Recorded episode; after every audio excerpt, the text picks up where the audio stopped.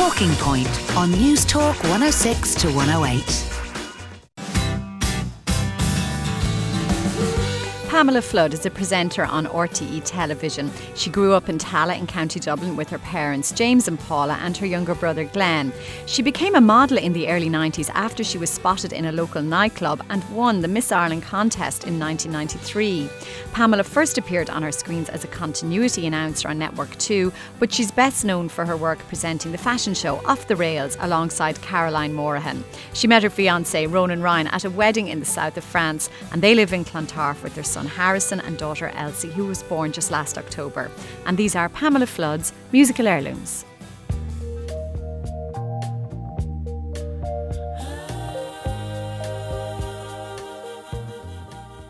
My mum was an incredible lady. Um, you know, she was a big softie, but she could be a force to be reckoned with as well. She was just a great character, and she was um, a really fair and honest person. She was a great role model for me, and and still is because I still think in situations, and especially now being a mother myself, I think, what would my mum do? And I can just remember us being in our kitchen. Um, mum is there cooking the dinner, and I'm dancing around in the kitchen to the Bee Gees, How Deep Is Your Love? And it's just a really powerful, strong memory. And just remember feeling really happy and just feeling safe and feeling loved. And yeah, life was good.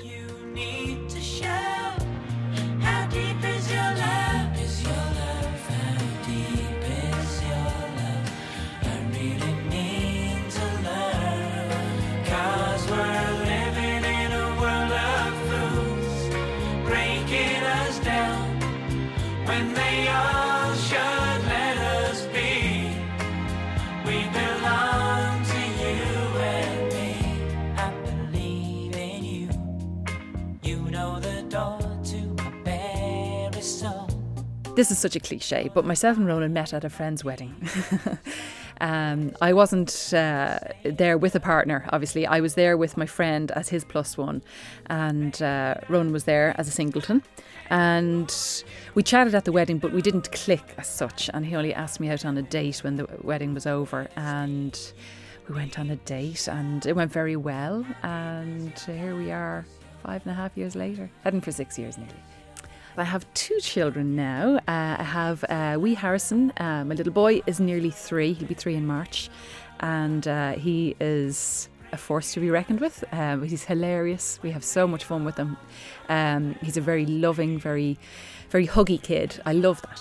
Um, I suppose probably most kids are, but you know, you just you think your own are quite special. I guess everybody does.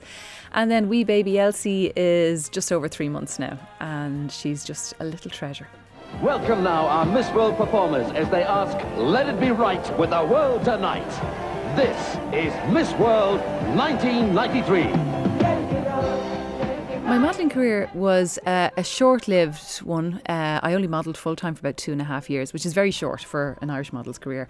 To be honest, I wasn't that great a model, really.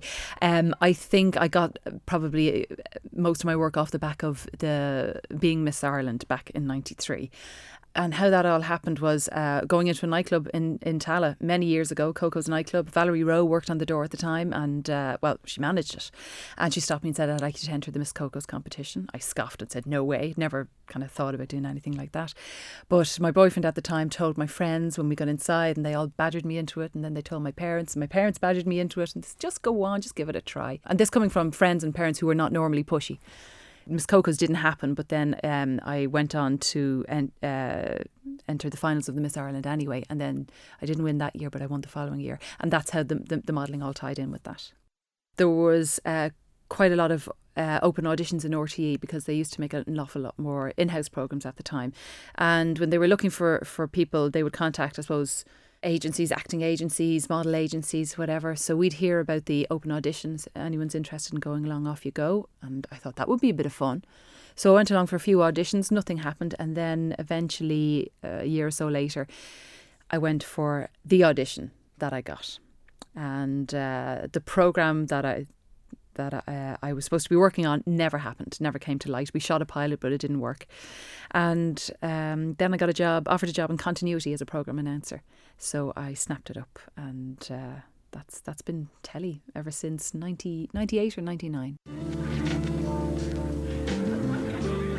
And of course, Dave will be along at five past ten with a special Christmas edition of the movie show, looking back on the hits and turkeys of 99. Back to tonight, and Wesley Snipes catches a thermal or two in Drop Zone.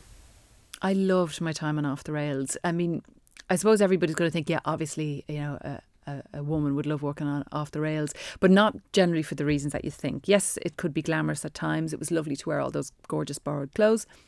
It was nice getting your hair and your makeup done in work hours. But really, the the joy of it was a working with Caroline because she is so much fun. Like Caroline is just.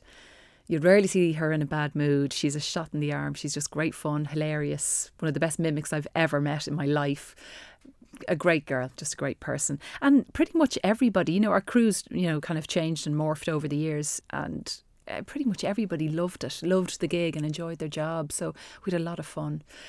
A few years ago, I filmed the first series on RTE of Who Do You Think You Are? Uh, very interesting because the only thing that I knew before going into it was that my great great grandmother had owned the land that Dublin Airport is built on.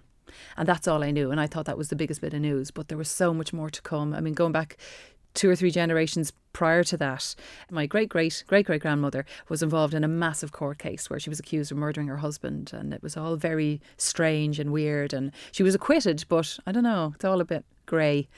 It's funny the stuff that doesn't get passed down to families. You know, if it's not glorious, people don't pass it on. So it was very interesting to uh, uncover all the scandal. Ladies and gentlemen, of the class of 2007. Wear sunscreen. The long term benefits of sunscreen have been proved by scientists, whereas the rest of my advice has no basis more reliable than my own meandering experience. I will dispense this advice now.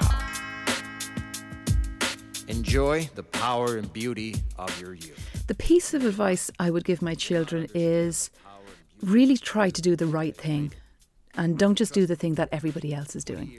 And the song I'd leave for my children, and I'm sure they will listen to it someday because I'll certainly play it for them, is Baz Luhrmann, Everybody's Free to Wear Sunscreen. Yes, I know it's not actually a song, but I think the message is amazing. And uh, I think it's, it's a song for everyone, really. But I really want my kids to hear it.